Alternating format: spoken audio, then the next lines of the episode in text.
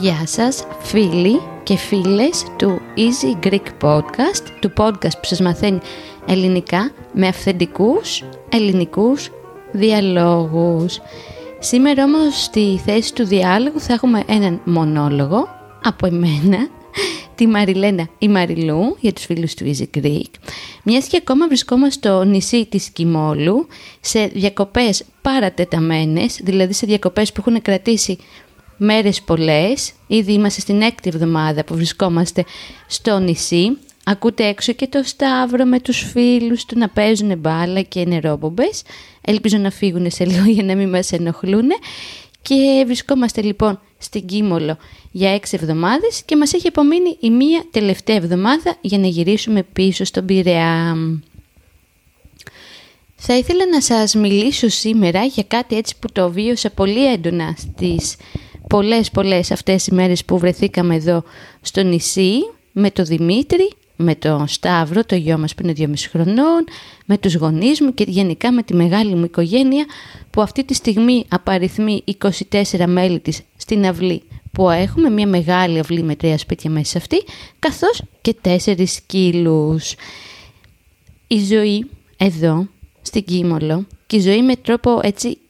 κοινοβιακό, παύλα, σαν να μεγαλώνεις σε μια κοινότητα ανθρώπων και όχι μόνος σου, σε ένα διαμέσμα όπως συμβαίνει στις μεγάλες πόλεις, όπου ζούμε οι περισσότεροι, φυσικά όχι όλοι, είναι μια ζωή που εγώ θα ήθελα να την ονομάσω ως ιδανική, ως η ζωή όπως θα έπρεπε να είναι, όπως συνηθίζω να λέω στις κουβέντες και στις συζητήσεις που κάνουμε καθημερινά με τον Δημήτρη, γιατί πια είναι κάτι που με απασχολεί πάρα πολύ το γεγονός ότι το να ζεις σε μία πόλη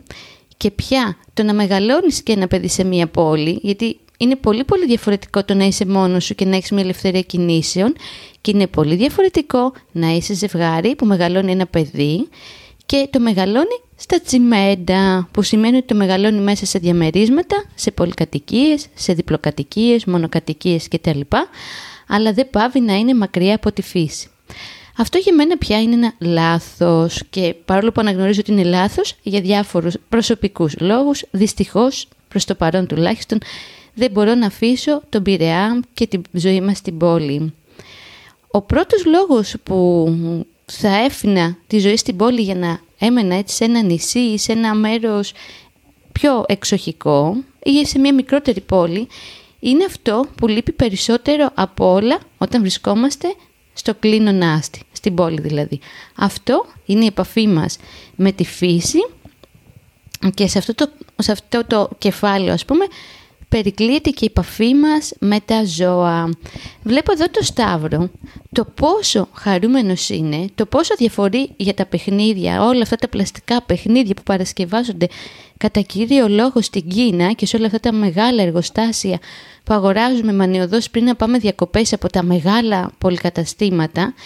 και τα αφήνει σε μία άκρη και αυτό που τον απασχολεί περισσότερο είναι να δει αν τα σπουργίτια που έχουν κάνει αυλή, έχουν κάνει, συγγνώμη, έχουν κάνει σπίτι, έχουν φτιάξει τη φωλιά τους δηλαδή στην αυλή μας, εκεί όπου τοποθετούμε τα κλειδιά και τα νυχτήρια για την πύρα, από πάνω ακριβώς έχουμε ένα σπιτάκι μιας οικογένειας σπουργητιών. Όταν πρωτοφτάσαμε εδώ με το Σταύρο, που στην αρχή δεν ήξερα πώς να διαχειριστώ το χρόνο μαζί του στο νησί, γιατί κάθε χρονιά είναι κάτι καινούριο και για εκείνον και για εμάς, αυτό που μας έφαγε το περισσότερο χρόνο δημιουργικά ήταν ότι ασχοληθήκαμε με τον Αποστόλη. Ο Αποστόλης είναι ένας μπαμπάς ή μαμά, ποιος ξέρει, γιατί δεν γνωρίζω ποιος πηγαίνει το φαγητό στις οικογένειες σπουργητιών, σπουργίτη τέλος πάντων,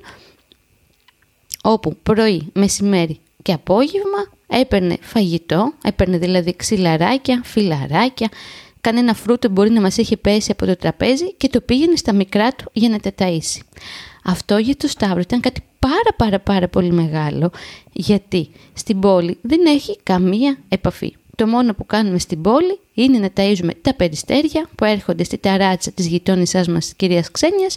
και αυτή είναι η μόνη του επαφή με τα ζώα. Άντε λίγο να δει και κανένα σκύλο στο πάρκο και να παίξουμε το Μαλούφ Παύλα Μπουνταλούφ. Οπότε οι διακοπές μας εδώ άρχισαν με την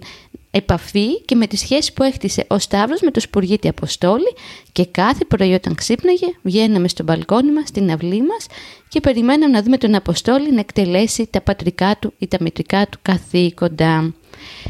Την ίδια μέρα, όταν φτάσαμε δηλαδή, είδαμε ότι απέναντι από το σπίτι μας υπήρχε ένας γάιδαρος που για να τον οικειοποιηθούμε κιόλας του δώσαμε ένα όνομα, τον βγάλαμε ο γάιδαρος Κουτεντέ. Έτσι ήταν το όνομά του από ένα παιδικό τραγούδι ελληνικό που λέγει ένα γάιδαρο Κουτεντέ. Οπότε ξεκινήσαμε με το Σταύρο τη διαδικασία να μαζεύουμε τις φλούδες από τα καρπούζια, να μαζεύουμε ροδάκινα, να μαζεύουμε τις φλούδες από τα χλάδια και από όλα τα φρούτα γενικά που τρώγαμε για να τα πηγαίνουμε κάθε απόγευμα στο Γκουντεντέ. Στην αρχή τον φοβήθηκε αρκετά γιατί είναι πολύ μεγάλος και μάλιστα την πρώτη πρώτη φορά που τον πλησίασε ο Σταύρος φταρνίστηκε οπότε ο Σταύρος έκανε τρία βήματα πίσω από το φόβο του αλλά σιγά σιγά χτίστηκε και αυτή η σχέση μέχρι που ήρθε ο κύριος που είχε το γάιδαρο αυτό, ο ιδιοκτήτης του και τον πήρε μακριά για να μην βλέπουμε εμείς οι τουρίστες και όσοι δεν είμαστε εδώ από την Κίμολο ότι είχε αυτό το γάιδαρο χωρίς σκιά, κάτι το οποίο τον έκανε να υποφέρει. Οπότε θεώρησε φρόνιμο να τον πάρει, να τον βάλει μέσα στα βουνά και όχι πάνω στο δρόμο για να μην τον βλέπουν και για να μην του κάνει μήνυση, όπως μας εξομολογήθηκε ο ίδιος. Γενικά, όπως συζήτησα και με τον Δημήτρη χθες, μου αρέσει αυτή η έννοια της εξοχής και ότι υπάρχουν παντού ζωά και διάσπαρτα, είναι σαν ένας μεγάλος, ελεύθερος, χωρίς ίσο δηλαδή, χωρίς στήρο, ζωολογικός κήπος, που όπου δεν παίρνεις μια καμιλοπάρδα και έναν ελέφαντα και δελφίνια και τα βάζεις σε ένα περιβάλλον το οποίο είναι τελείως ξένο από, δικό, από αυτό που πρέπει να είναι, οπότε υποφέρουν και ταλαιπωρούνται και μπορείς και τα πηγαίνεις. Οπότε μια άλλη βολτίτσα που καθιερώσαμε με το Σταύρο είναι να πηγαίνουμε να βλέπουμε και να ταΐζουμε εδώ τα μοσχαράκια στη γειτονιά μας, τα οποία έκαναν και δύο παιδάκια, τα οποία αγάπησε πάρα πάρα πολύ ο Σταύρος. Νομίζω αυτό το κομμάτι της επαφής με τη φύση του, η ζωή όπως θα έπρεπε να είναι, είναι το νούμερο ένα που θα μας λείψει. Το άλλο που θα μου λείψει πάρα πολύ φεύγοντας και πηγαίνοντας στην Αθήνα και μάλιστα θα φτάνουμε στην Αθήνα όταν εσείς θα ακούτε το podcast στις 24 Αυγούστου το απόγευμα. Αυτή την ώρα εγώ θα κλαίω αντικρίζοντας τη, τη Τζιμεντούπολη της Αθήνας, έτσι όπως την προσεκίζουμε από το λιμάνι του Πειραιά, είναι αυτή η αίσθηση της ελευθερίας που έχουμε εδώ, ότι μπορούμε να κινηθούμε πολύ πιο ελεύθερα από τις πόλεις, να μην φοβηθούμε, πολλές φορές να φύγουμε από το σπίτι χωρίς καν να κλειδώσουμε ή να τραβήξουμε την πόρτα, ότι κοιμόμαστε με τις πόρτες ανοιχτές, με τα παράθυρα ανοιχτά, και είναι κάτι πολύ ωραίο γιατί σηκώνομαι 6,5 ώρα το πρωί για να κλείσω την πόρτα, να με ξυπνήσει ο Σταύρο και ο Δημήτρης από το φως. Οπότε βλέπω την Ανατολή σχεδόν κάθε μέρα. Και είναι κάτι, είναι ένα μέρος εδώ που έχουμε ζήσει τις τελευταίες έξι εβδομάδες, αλλά γενικά υπάρχει ακόμα αυτό στην ελληνική επαρχία, όπου δεν υπάρχει ο φόβος να κλειδωθείς, να βάλεις ένα γερμό, ότι θα μπει κάποιος κλέφτης, όπως συνέβη στο σπίτι μας στην Αθήνα και ήταν πολύ τρομακτικό όταν το συνειδητοποίησαμε και είσαι πάρα πάρα πολύ ελεύθερος και καθόλου φοβισμένος. Το άλλο που θα ήθελα να σας έτσι πω και να σας συζητήσω στο podcast «Η ζωή όπως θα έπρεπε να είναι» είναι το πόσο ωραίο είναι το γεγονός ότι όπου και να πας τα πάντα είναι πάρα πάρα πολύ κοντά. Κάποιος θα μπορούσε να το βρει αυτό πολύ βαρετό. Και μάλιστα όταν σου λέω ότι μένω σε ένα νησί που η μεγαλύτερη απόσταση από τη μία παραλία στην άλλη είναι 8 χιλιόμετρα, δηλαδή με το αυτοκίνητο γύρω στα 20 λεπτά, μου λένε όλοι με μια υπαρξιακή αγωνία, μα καλά δεν βαριέσαι να μένεις σε ένα τόσο μικρό μέρος, δεν βαριέσαι που δεν πρέπει να κολλήσεις δύο ώρες στην κίνηση της Κηφισίας, της Μεσογείων, της Ποσειδόνους, όλη αυτή είναι μεγάλη δρόμη της Αθήνας, όπου για να τους διασχίσεις χρειάζεσαι πάρα πολλές ώρες και απλά σε 20 λεπτά να βρεθείς από τη μία ομορφιά στην άλλη. Γενικά εδώ η ζωή είναι πολύ πιο απλή, πολύ πιο όμορφη, πολύ πιο ήσυχη, πολύ πιο αργή. Και έτσι σου μένει πολύς χρόνος να κάνεις πολλά πράγματα. Να κάνεις διπλά μπάνια στη θάλασσα, πάρα πολύ σημαντικό αυτό το κεφάλαιο, να φας παγωτό, να πας στο χωριό Βολτίτσα, να έχει ο Σταύρος χρόνο να παίξει με τα ξαδέλφια του που είναι πάρα πολλά εδώ στην Κίμολο και να ευχαριστηθεί την παρέα και να ευχαριστηθεί το κομμάτι, τον ακούτε τώρα που γελάει και από μέσα γιατί παίζει μπουγέλο, να ευχαριστηθεί το κομμάτι ότι ανήκει κάπου και δεν είναι αυτό το πράγμα που έτσι έζησε ο Σταύρος και έζησα εγώ λίγες μέρες πριν να μπούμε στο καράβι και να έρθουμε στη, στην Κίμολο, όπου ήμασταν, γιατί είχε αφόρητη ζέστη, κλεισμένοι σε ένα διαμέρισμα και απλά να ζητάει ξανά και ξανά να δει στο Netflix το Baby Shark και διάφορα άλλα παιδικά animation. Είμαστε, όπως σας είπα και πριν, εδώ ήδη έξι εβδομάδες και έχει ζητήσει να δει κινητό. Απειροελάχιστες φορές, πιο πολύ να δει λίγο βίντεο με το Μαλούφ και βίντεο με γάτες, δεν θυμάται την ύπαρξη του Netflix, δεν θυμάται την ύπαρξη του Baby Shark σε ταινία, ούτε το Bob Patrol, ούτε τίποτα. Όλα αυτά τα baby shark, εντάξει όχι ακριβώς shark, αλλά τα baby fish, αν θέλετε να το πω διαφορετικά, όπως και τα Paw Patrol, τα βλέπει εδώ ζωντανά, κάνοντας μια βουτιά στη θάλασσα που λέει «Μαμά, θέλω να δω τα φύσεις», μια που είναι και δίγλωσος ο Σταύρος μας, ή βλέπει τα σκυλάκια που πηγαίνουν έρχονται μπροστά από το σπίτι μας ή και στην αυλή μας. Γενικά, θεωρώ ότι πρέπει λίγο να σκεφτούμε ξανά για ποιο λόγο μένουμε σε αυτές τις πόλεις, για ποιο λόγο μένουμε σε αυτά τα διαμερίσματα. Βλέπω τους φίλους μου τα τελευταία χρόνια, ειδικά μετά τις δύο μεγάλες καραντίνες του COVID, να καταραίουν ο ένας μετά τον άλλον, να αρχίζουν να παίρνουν φάρμακα αντικαταθλιπτικά και ψυχοφάρμακα για να μπορέσουν να νιώσουν καλύτερα, να μπορέσουν να κοιμηθούν πιο εύκολα. Και θεωρώ μία λύση σε όλο αυτό, αυτό που αρχίσαν λέει να κάνουν νομίζω οι Βρετανοί, αν δεν κάνω λάθος, που όταν κάποιος δεν ένιωθε καλά και πήγαινε στον ψυχίατρο, του έγραφε άδεια για να βρεθεί κοντά στη φύση. Παλιότερα τους γράφανε και ειδική άδεια για να βρεθεί κοντά σε μεγάλα έργα τέχνης, να μπορέσει λέει, να πάει στα μουσεία, αλλά αυτό είναι μια άλλη μεγάλη κουβέντα που δεν ταιριάζει στη συγκεκριμένη κουβεντούλα που τώρα κάνω, στο μονόλογό μου. Τι άλλο ήθελα να σας πω. Εδώ στα νησιά είναι και πολύ καλύτερο το φαγητό που τρώμε. Έρχεται ο κύριος Άγγελος που είναι ο ψαράς του νησιού και μας φέρνει κάτι τεράστιες σκορπίνες που μπήκανε στην κατάψυξη για να φροντιστούν ανάλογα από τη μαμά μου που θα τις μαγειρέψει ένα μεγάλο τραπέζι με τους φίλους της. Έρχεται ο κύριος Μανάβης από τη Μήλο με το φορτηγάκι του και φέρνει φρέσκα πεντανόστιμα φρούτα, ειδικά τα καρπούζια και τα ροδάκια να είναι πάρα πολύ ωραία. Εντάξει, σε κάποια μανάβικα προχθές είδα λεμόνια Μεξικού και δεν ξέρω τι και πατάτες του Ισραήλ. OK, okay, συμβαίνει και αυτό, αλλά αυτό έτσι και είναι κάτι πολύ συνηθισμένο και στις πόλεις. Αλλά αυτό που θέλω να πω είναι ότι τρως πράγματα τα οποία παράγει ο τόπος. Οπότε και το οικολογικό αποτύπωμα είναι πολύ μικρότερο, δεν χρειάζεται να διανύσει όλη αυτή τη μεγάλη απόσταση από το ένα μέρος στο άλλο, γιατί και το κρέας παράγεται εδώ, τα τυριά τα φτιάχνουν εδώ και έχουμε εξαιρετικό τυρί στην Κίμολο. Με αρέσει πάρα πολύ να τρώω σίκα, οπότε με το Δημήτρη αυτές τις μέρες που είναι έτσι στη μέση του Αυγούστου έχουμε ένα project να βρίσκουμε σικές που να είναι γεμάτες σίκα, πράγμα σπάνιο γιατί ήδη τα έχουν φάει τα, τα περισσότερα από αυτά, αλλά κάτι έχουμε κούτσο καταφέρει με το Δημήτρη να βρούμε. Και γενικά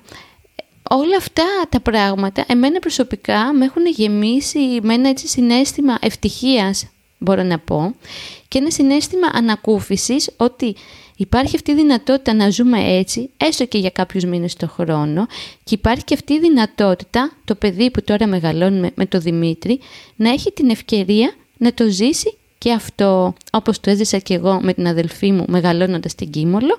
μιας που η γιαγιά η Μαρία, η υπέροχη γιαγιά μας, έπαιρνε τα τέσσερα εγγόνια από την πρώτη μέρα που έκλεινε το σχολείο μέχρι και την τελευταία πριν ανοίξουν ξανά το Σεπτέμβριο. Οπότε ξέρω πάρα πολύ καλά για ένα παιδί τι σημαίνει να μεγαλώσει έστω και για 90 μέρες, για 60, για έστω και για κάποιες εβδομάδες με αυτό το, το συνέστημα της ελευθερίας, με αυτή την απόλαυση του με πετάνε στη θάλασσα μέσα, δεν ξέρω να κολυμπάω, αλλά σιγά σιγά αρχίζω και μαθαίνω να κολυμπάω, μαθαίνω ποδήλατο εδώ.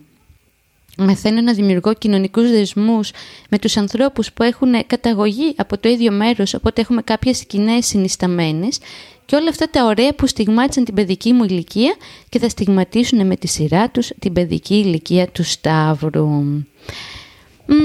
Για να σκεφτώ, έχω κάτι άλλο να σας πω. Νομίζω σας τα είπα τα... Α, και κάτι άλλο, το οποίο απολαμβάνει πάρα πολύ ο Δημήτρης, σας το ανέφερε και στο επεισόδιο για τη Σαμοθράκη, είναι το να βλέπεις τα αστέρια να αντικατοπτρίζονται στη θάλασσα, γιατί δεν υπάρχει αυτή η πώς, δεν ξέρω τώρα στα ελληνικά πώς είναι το light pollution, η μόλυνση, ας πούμε αν μπορούμε να το μεταφράσουμε έτσι, που υπάρχει, η φωτορύπανση μάλλον, τη βρήκα τη λέξη. Οπότε είναι πάρα πολύ όμορφο το βράδυ όταν πέφτει ο Σταύρος για ύπνο, στα πλαίσια της ζωής όπως θα έπρεπε να είναι, να σηκώνουμε το κεφάλι μας ψηλά με το Δημήτρη και να βλέπουμε τους αστερισμούς και ο Δημήτρης να μου τους εξηγεί ξανά και ξανά. Γιατί είμαι και λίγο ξεχασιέρα και μπερδεύω κάποια σημαντικά αστέρια εκεί πάνω στον ουρανό. Αυτά τα λίγα ήθελα να σας πω. Δεν θέλω να σας κουράσω περισσότερο. Ελπίζω να μην μίλησα πολύ γρήγορα, όπως το συνηθίζω και μερικοί φίλοι μας έτσι δυσκολεύονται με αυτό. Και εύχομαι σε όλους να καταφέρετε να ζήσετε εκεί που πραγματικά επιθυμεί η ψυχούλα σας και εκεί που η ψυχή σας ηρεμεί και νιώθει ευτυχισμένη. Να είστε καλά. Θα τα πούμε σύντομα από τα στούντιο του Easy Greek πια με podcast με τον Δημήτρη αλλά και με καλεσμένους. Έχουμε όρεξη να κάνουμε καινούργια πράγματα, να φέρουμε περισσότερο κόσμο να μας μιλήσει, όπως έγινε με το Λουκά και τα Βενετσιάνικα. Και πήραμε έτσι ένα, μια καλή ανταπόκριση, ένα καλό feedback από τους φίλους μας, από το φίλο μας τον Τζίνο για παράδειγμα που του άρεσε πολύ. Οπότε ανανεώνουμε το ραντεβού από την Αθήνα πια. Ελπίζω να σας βρει και το podcast αυτό καλά και να σας βρίσκει ακόμα καλύτερα το επόμενο podcast. Μην ξεχάσετε αν θέλετε να στείλετε ένα mail στο mail που θα σας γράψει ο Δημήτρης από κάτω, να μας στείλετε και κάποιο ηχητικό για να έχουμε υλικό να παίξουμε στα podcast. Μας αρέσει πάρα πολύ να έχουμε ηχητικά από εσάς και σας φιλώ και σας στέλνω την αγάπη μου από το πανέμορφο νησί της Κιμόλου εδώ στο σύμπλεγμα των εξωτικών κυκλάδων. Γεια και χαρά, να είστε όλοι πολύ πολύ καλά.